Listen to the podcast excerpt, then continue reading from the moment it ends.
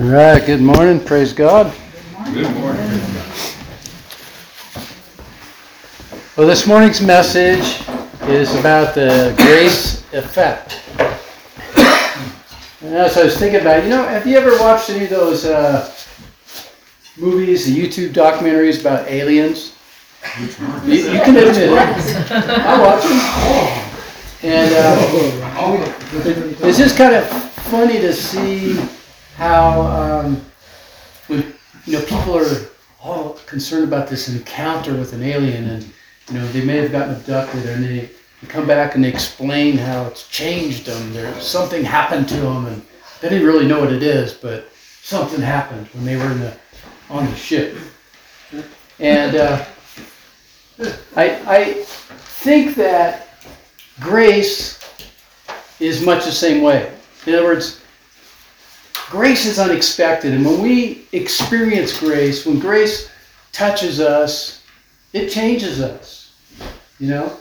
Um, we're, we're different. We're different inside. We look at life a little bit differently. And then, what's even maybe greater is when we get a chance to give grace to someone else and we see how it impacts their life and their um, demeanor and, and their spirit. Oh, it, it's, a, it's a great thing. So, grace, I think, sometimes is taken um, for granted. Uh, I think we maybe kind of look at it sometimes as just like another word or, or whatever, but uh, over these past weeks, we've been trying to communicate what it can do in our life and how it can benefit us. And, you know, Jesus, Moses brought the, the law, but Jesus brought in grace. And so grace is wrapped up in Jesus entirely. So I, I want to um, challenge you with the question this morning, and, and that is Are you grace filled? Are you grace filled? Uh, if you've been hit with grace or experienced grace, it had an effect on you. And, and I pray and hope that it's grown in you and stuck with you. The grace effect causes others to glorify God. Think about your own life when you experienced grace. It changed how you relate to God and how, how you worship Him, um, how you talk about Him, what, what you give Him credit for. Um, grace carries uh, faith and hope and love in it. And I almost think of it like an effect, infection, a contagious infection. You know, because grace will spread. If somebody receives grace and they're on fire and they pass it on, and it's like an infection, a, a virus, if you will. And it, and it spreads because others are viewed through a new lens. In other words, we, we look at people differently, we consider them differently, um, we, we look at them through a different lens the lens of grace, not the lens of law and legalism, not the lens of judgment. Charity becomes much more common in community that is infected with grace. So, my question is Are we living today as grace filled Christians? Uh, do we find ourselves shutting out our brothers and sisters, and maybe even not yet believers, because we're angry uh, over sinners sinning? You know, we sometimes see. yeah, come on. I mean, we see sinners and we get mad at them well, they're just sinning. I mean, and and we were there. So um, we can get angry over something that's kind of ridiculous if you think about it. Um, and each one of us finds particular sins more egregious than others, right? Um, I, in fact, I think we tend to be more judgmental of sins in other people that are the same sins we struggle with right? Because we're kind of judging ourselves, but we we're projecting it on the other person. So um, this is Satan just trying to bundle us up and put us in bondage. Um, grace in us causes a whole new Christian effect. You can see that your Christian life, your walk, is different. And you can see it in somebody else too when grace has changed their life. Um, we're, we're, we're not saying, a lot of times we get confused with what grace is. We're not saying anything goes, everything's all right. We're not saying that. What we're saying is um, we're still wanting to head where Jesus wants us to, but we, we come into it with a different attitude, a different heart, a different kind of faith. And we end up at where Jesus wants us to be. Um, what we are saying when we, if we consider ourselves grace filled, when we encounter someone that isn't somebody that's struggling, somebody that is seeking Jesus, somebody that's caught up in legalism or anger over somebody else's sin that's the same as theirs, is come on in. We're, we're going to walk with you through your journey of faith. I mean, we all go through this journey, and we all um, have to stand individually before Jesus to, to answer for our lives and our faith. Not, um, you know, none of us are going to be able to stand before Jesus and say, "But did you see that guy? You see what he did? Mine isn't nearly as bad as him." So, grace is it's a way of enabling us to grow together towards maturity in Christ. You know, that's what that's what we're here. That's what we're doing. We're helping each other grow in our faith and our walk in Jesus to a maturity and, and a knowledge that um, is going to make God happy. And He loves seeing us walk that walk and head that way. I think it's a rare thing. Um, I asked the question Are we a grace filled church? Uh, from day one, back in 2010 or 11, when God was giving the vision to start this ministry over here, it was about grace. Obviously, the name that He gave us, Amazing Grace Community Church. And I have seen how, from my standpoint, you know, answering the phone, if you call the church number, I'm the one that answers it, and or Kim sometimes. Uh, you know, I get people that are checking out this as a new church, and and I'll I'll tell you probably the most common question I've gotten over the years would be, "Are you a spirit-filled church? Do you speak in tongues?" Never has anybody ever called me and said, "Hey, are you a grace-filled church?" I think that's maybe a, a little more important. Um, but that's because as a society, as a church, you know, community, we just haven't been really exposed to the power of grace. So that's what we've been trying to do. That's why we're encouraging everyone to um, take the time to read the Grace Walk. And and uh, John and I were talking about. John even said, you know, this is a great book. It's not the Bible, but it's a good book. You know, it might help you walk through the Bible in ways that you haven't done before. Um, grace is not purposed or intended in being penned up in us. In other words, God doesn't give us grace just so it stays there with you. Grace needs to come out. It needs to start oozing out of us as we uh, share it with other people, as we grace other people.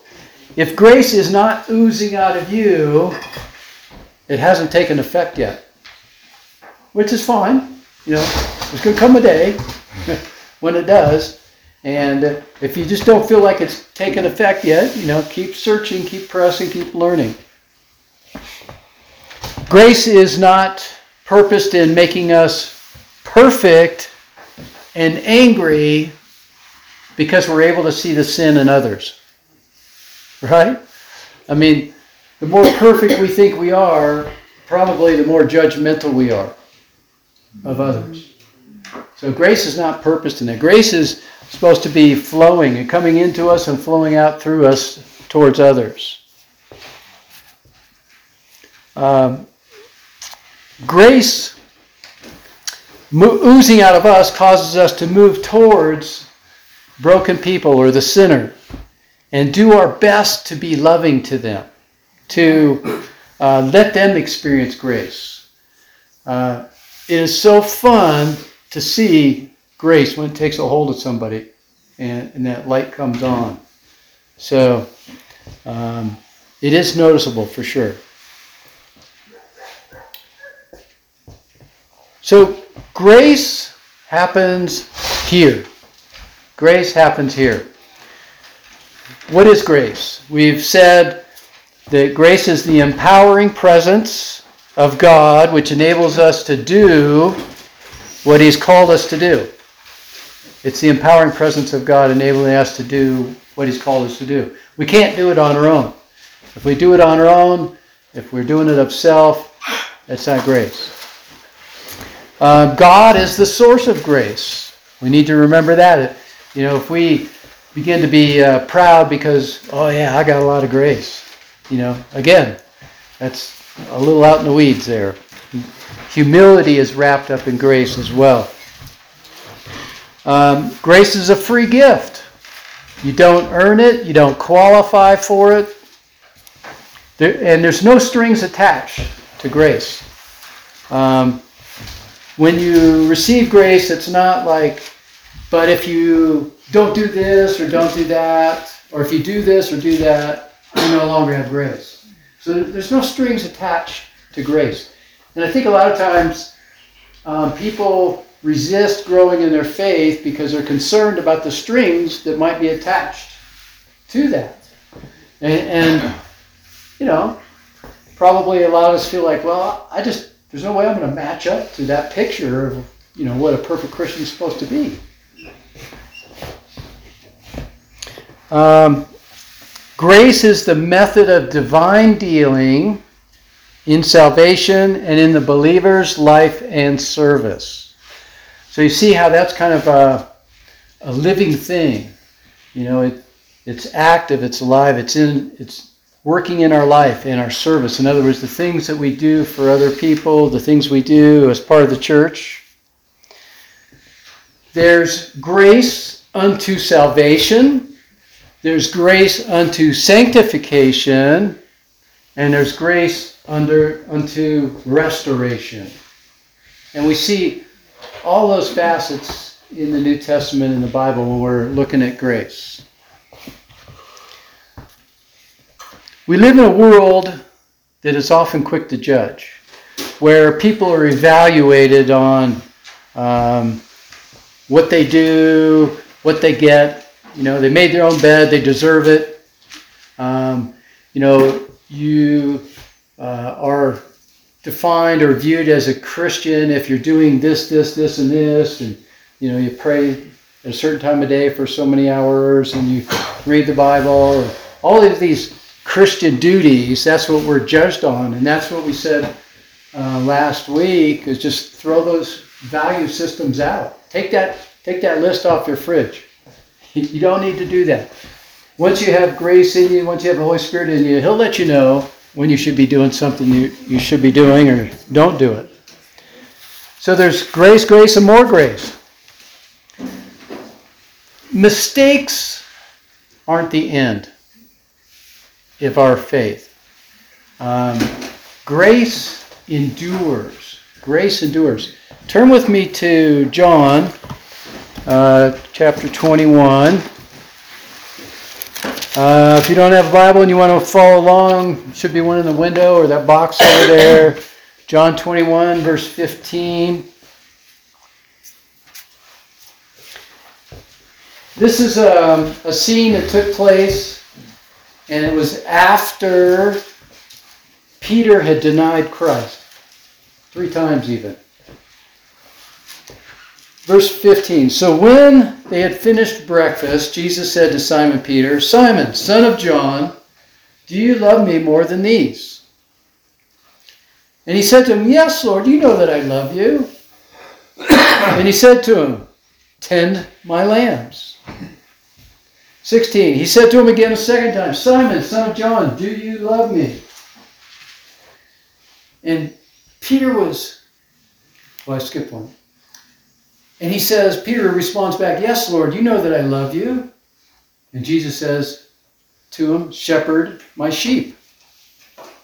And he said to him the third time, Simon, son of John, do you love me? And Peter was grieved because he said to him the third time, Do you love me? And Peter said to Jesus, Lord, you know all these things. You know that I love you. And Jesus said to him, Tend my sheep. This is uh, grace unto restoration. Um, Peter had denied Christ, and, and Jesus knew that. But look at the grace and restoration that Jesus had for Peter. And look how it impacted his life from that point forward. All of the things he did that we read about in the Acts of Apostles and places in the New Testament. And um, he was uh, an apostle on fire. I mean, he was fully uh, filled with grace. So, mistakes aren't the end, grace endures. In fact, we might even think Peter committed the greatest sin possible. He denied Christ. You know, that's a tough one to get over. But look at the grace Jesus had for him and how he responded. Grace goes way beyond being fair. Grace goes way beyond being fair. It is not fair. Grace is not fair. And it isn't intended to be. In fact, it's about undeserved love given freely, and that's the heart of Christianity. It's undeserved. Grace is undeserved. It's not fair. Um, you could probably say that people that are least deserving of grace are the ones that are receiving grace, maybe the most grace. Um, grace happens. It begins in Jesus and is administered through the saints. So we are grace administrators. God gives us grace, all of His grace, and we dish out a portion of it as we're going through our life. So we're supposed to do something with grace. We don't just hold it in. We're supposed to give it out, give grace to others. Amen. It, it's right. it's not a one-time thing. It's a continuous thing. I mean, it just it never ends. It never stops flowing, never stops filling. Grace it doesn't happen just at church or on a weekend retreat. Um, grace administrators, all of us saints, are on duty all the time. Because you just never know when you're going to encounter one of those divine appointments that call for grace. That God is sending somebody that needs grace to you to give out His grace as He's given to you. Grace happens here. Here. If I wanted to experience grace, where would I start? Where would I go? Well, maybe the first thing is go find someone that knows Jesus, that you see grace on, that you see them walking in Christ. Go to them and, and talk to them and experience it from them. Where else could you find grace? Find someone who is broken and minister to them. You, you I mean, I know you, many of you have experienced this, but it's just an experience that is just over the top when you're um, giving grace to someone that is broken and just seeing God heal them in their spirit and their heart. You know, that works so much better than telling them, oh boy, are you a sinner? You better look out. In fact, I'm not going to stand next to you. That don't work. That's not what God wants us doing. And so um, I say, invite everyone you know to the sheep barn to come here to experience grace. So it's not just words you're talking about, they can come experience it in this community fellowship. So if you're if you're finding, you know, not quite getting through to this person, invite them just come and see. See for your own eyes. All right, so turn with me. We're still in John, back to chapter 4. John 4.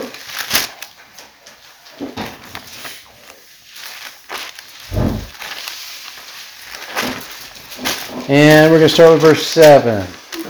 John 4, verse 7. Uh, the woman at the well. I'm sure you've uh, read this many, many times. And maybe today God's going to hit you with something new on this. Who, who, somebody was, I think it was Marcy, you were talking about layers. You know, there's those. So maybe today is going to be a new layer here. John 4, beginning with verse 7. There came a woman of Samaria to draw water, and Jesus said to her, Give me a drink. For his disciples had gone away into the city to buy food. And therefore the Samaritan woman said to him, How is it that you, being a Jew, ask me for a drink since I'm a Samaritan woman? There's a lot in that question, as you can imagine. For Jews have no dealings with Samaritans. Jesus answered and said to her, If you knew the gift of God, and who it is who says to you, Give me a drink, you would have asked him, and he would have given you living water. 11. She said to him, Sir, you have nothing to draw with, and the well is deep. Where then do you get that living water? You are not greater than our father Jacob, are you? Who gave us this well and drank it of, it himself and his sons and his cattle? And Jesus answered and said to her, and, and just listen to the grace that is coming out of this response. He didn't he didn't fight back, he didn't cut her down, he didn't chastise her or rebuke her. Look what he said. Everyone who drinks of this water will thirst again. But whoever drinks of the water that I will give him shall never thirst. But the water that I will give him will become in him a well of water springing up to eternal life. The woman said to him, Sir, give me this water, so that I will not be thirsty, nor come all the way here to draw. 16, he said to her, Go, call your husband and come here. if we've read the story, we know what's coming next. But just imagine the first time it's being said when Jesus says it. Jesus knows the answer before he even asks the question. 17. The woman answered and said, I have no husband. And Jesus said to her, You have correctly said, I have no husband. For you have had five husbands, and the one whom you live with now is not your husband. This you have said truly. 19. The woman said to him, Sir, I perceive that you are a prophet. Our fathers worshipped in this mountain, and you people, you people, boy, that's a, that's a phrase that there's a lot around. I've heard that you people say that in Jerusalem is the place where men ought to worship. Jesus said to her, Woman, believe me, an hour is coming when neither in this mountain nor in Jerusalem will you worship the Father. You worship what you do not know, and we worship what we know, for salvation is from the Jews. But an hour is coming, and now is, when the true worshippers will worship the Father in spirit and truth. For such people, the Father seeks to be his worshippers. God is spirit, and those who worship him must worship in spirit and truth. Amen. The woman said to him, I know that the Messiah is coming, he who is called Christ. When that one comes, he will declare all things to us. And Jesus said to her, I who speak to you am he. 27. At this point, the disciples came and they were amazed that he'd been speaking with a woman, yet no one said, What do you see? Or why do you speak with her? So the woman left her water pot, went into the city, and said to the men, Come, see a man who told me all the things that I have done. This is not the Christ, is it? And they went out of the city and were coming to him. This lady went to the well by herself. She went at a time when other women weren't going to be there getting water. It's likely that she wanted to avoid the other women, right? The the uh, slander, the cut downs, the accusations, the judging, and maybe they didn't like her after all anyway, because she did have five husbands, went through five husbands, and now living with a man. So you, you know, in a small town, that had to create some ripples and problems. Mm-hmm. And so you can envision she was seeking solace by coming to the well by herself. You know, I can just come quietly get water by myself and I don't have to deal with all the drama. She was an undesirable. I think we can conclude that. She was an undesirable. And if you'd have seen her Facebook page, it was full of horrendous posts with cuss words. She had no car, no license, and no insurance. She was on food stamps and welfare, even. Obviously, she wasn't a person, person that was easy to get along with because having had five husbands, there must be a problem there. And now she's given up on even having a marriage. She's just faking it by living with the guy. So why did Jesus bring all this up? You know, why did he present that to her? That doesn't really seem like grace, does it? Well, yes, he wanted to confront her with her sin, but he showed her grace in doing so. In other words, we're not going to experience grace until we are confronted with our sin, till we recognize that we have sinned, that we have sinned, that we we do sin. Uh, maybe we've sinned this morning. We're not going to experience grace until we come to that realization and, and admit it. Um, why did he bring all this up? Well, he knew that she could not keep a relationship. So therefore, she must have been searching for true love and never found it. And who is love? Jesus, right there at the well. She finally found it. She was finally ready to hear about grace, love, and mercy. This woman is disillusioned. And she's wearying from trying and failing to find the answer to life, the answer to her personal needs. And she was running on empty. But here she is now meeting Jesus at the well. So, what is Amazing Grace Community Church mission? Is, is our mission to, is it, is it just about the poor? Is it just about ministering to the poor? Uh, no. I mean, there's sex offenders living in Aspen Springs.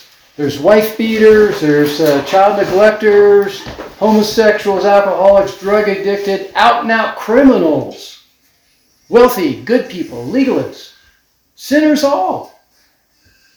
And should we reach out and give them grace? Amen. Amen. Yes. Yes. Jesus is not just about the poor or this, this woman. He's for everyone. We, we all come to the table with some kind of sin, some kind of baggage we're carrying. And just as we were singing, leave it at the table. Leave it there. Let Jesus deal with it. And that's what grace is about. We, we need Him to work it out in us and not try to do it on our own abilities. Well, grace is kind of like doctors. Remember in the Bible, uh, Jesus didn't stay with the Pharisees in the town. He stayed with the poor and the sinners, Right. because the sinners are the ones that needs the needs the help. Amen. Amen. Amen. Um, most likely, peop these people that we've mentioned have never known true love. They've never known true love. Same was with this woman at the well. She had never known true love. So we need to be Jesus to others. We need to look for and pray for that opportunity to witness to them. Many know the truth already, and they've given up on it. They've given up. It doesn't work. Well, just continue to be Jesus to them. Uh, friend of sinners. Jesus is friend of sinners. There was a, a testimony that I wanted to, a short testimony I want to read from a lady named Terri Blackstock. Uh, she's an author. She writes Christian fiction books. and so she, in uh, one of her books I read, I think I read in the back cover her personal testimony. I thought it was pretty powerful. She said, When I joined a church as a broken, grieving, divorced mother of two, the church embraced me and drew me in. Their philosophy was that the church should be a healing place, not an execution chamber. Can I get an amen? Amen. He said, time and time again, when, when hurting people come to our church, we would send an ambulance, not a firing squad. There's a lot in know. I mean, isn't that, doesn't that describe the experiences that we, when we come to a church, it's either going to be an ambulance or a firing squad ready for us. In the triage at that place, my wounds were bound and my broken heart was healed. I was able to discover Christ because he smiled at me from the faces of the members and he touched me through their hands. There are Christians who aren't plugged in and don't have that support system, that accountability, and that love. Some belong to dead churches where that support ministry does, doesn't really exist. They praise God alone from barren places and don't know the joy of assembling together with other believers, belonging to a family to whom they can turn in times of joy, stress, and devastation. They don't know the joy of being challenged by a preacher who calls them to a closer walk with Jesus. End testimony. So, lost people really are underloved. And we should take time to learn their stories, their needs, and their gifts, much like this disenfranchised woman at the well. The poor and the broken will always be with us. We'll always have the slow to be saved and the slow to be sanctified around us. Consider who are we serving when we feed the poor and the unrepentant? The answer is Jesus. It, you know, it's not so much that poor unrepentant person, it's Jesus. We're doing it on behalf of Jesus for him. So who are we serving? Jesus. Here's another one. This might shake your, your world a bit. Jesus didn't rebuke the broken and disobedient and the poor. Who did he rebuke? He rebuked the Pharisees, the ones that were the religious leaders that knew all the law and they were oppressing the people. Um, he rebuked the men that brought that woman caught in adultery to him. They didn't rebuke the woman. You know, she knew she'd sinned, and he just said, Go and sin no more. I don't, I don't judge you, I don't rebuke you. And sure, in Scripture it tells us to rebuke our brother if he sins. If he repents, forgive him. But this is all done with love within a spiritual relationship, purposed in healing, not judgment. And therein lies the difference. So let me just kind of wrap up the message here. The grace effect. It's a contagious infection. so after these last few weeks' messages on grace, out of the Grace Walk book, um, I believe that many of us have gained a new understanding of ourselves. Uh, we've acquired a new tool which is called perspective. In other words, we can see things with a different perspective, a grace perspective. Um, what should be the effect of grace in our life? It's the grace effect. So if you're there, you're now forgetting what lies behind you and you're pressing on towards the new. You've unshackled the past, it is not ruling you, and you've understood that God has begun a good work in you and it will continue. We've talked a lot about grace. Grace, grace is unmerited favor, um, God's riches at Christ's expense, God's presence in and working through you, empowering you to do that which He's called you to do. But what is the effect or result of grace on those it's purposed towards? The grace effect is what happens when the object of grace receives it. Grace starts with God. It falls upon a person who has let God change them. And when they become a then they become a grace vessel or a grace ambassador, a grace administrator. And they're emulating this spiritual action that just happened to them, grace coming from God falling on us. And then from there, they go out and they reach out and they administer grace to others. And it begins to impact a larger society, uh, a larger group around you. So, how do we know if the grace effect has happened? Well, it is recognizable. We saw how it changed the lives of this woman at the well. We saw how it changed Peter's life. Um, on and on. There's many stories in the Bible. So, to, I guess, bullet point, how do we know, how do we recognize the grace effect has happened? Is number one, it embodies and projects faith, hope, and love. Grace embodies and projects faith, hope, and love. Change is evident. When grace has had its effect, change is evident. Um, it's an inward change producing an outward effect. The past is gone, the new has arrived. Uh, number three, faith is in the unseen, not the seen. That's a radical change. Because um, as humans, we, we believe in what we can see and touch and hear. But spiritual vision is believing in the unseen, knowing that God is real. Uh, number four, hope is expressed today. In other words, we're hopeful today because of eternal hope that we are given. Uh, love happens because others are viewed through a new lens.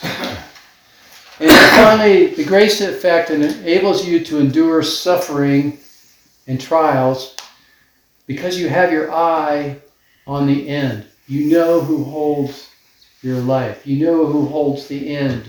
You know who's directing the show. And you trust him. You trust him. So I say, let's start a grace pandemic. Amen. And no masks or vaccines will stop it. Let's start that grace pandemic. Yeah. All right, uh, any, uh, comments or questions before we move into prayer time? Vicki? I, I just remember when you started to say that, uh, Jesus, you know, loves the sinner, that the song, Jesus, friend of sinners, when it says, I was the outcast, Mhm. you know, I was the broken one, or that, that song, and that's the one that he came for. Yeah. And it really, to me, speaks a lot. It says, I was a leper at his feet, Yeah, and, uh, all of that, but he still loved us. amen. Praise God. Thank you, Jesus. Marcia? I was one of those kids that grew up on Star Trek, loved it. One, I, I would go to space if I could, just to see what it all looks like. Uh, you know, the, all the shows about aliens and stuff, so interesting, but I, I will always remember the day that it just was like, wham! You know, that God is the extraterrestrial. and, and then it all made sense to me, you know, Yeah. these people are all seeking to find God, which is the extraterrestrial. I love that. Now we're gonna watch Star Trek in a whole different way. Aliens, right now, the town's loaded with them. They're from New Mexico. Well, the Bible says that we're aliens too. you know, Yeah. so. Yeah. Alrighty, um, just a reminder, uh, meet down at the river by that bridge going over to the springs at one o'clock for the baptism. But let's go ahead and gather together and pray for one another before we leave.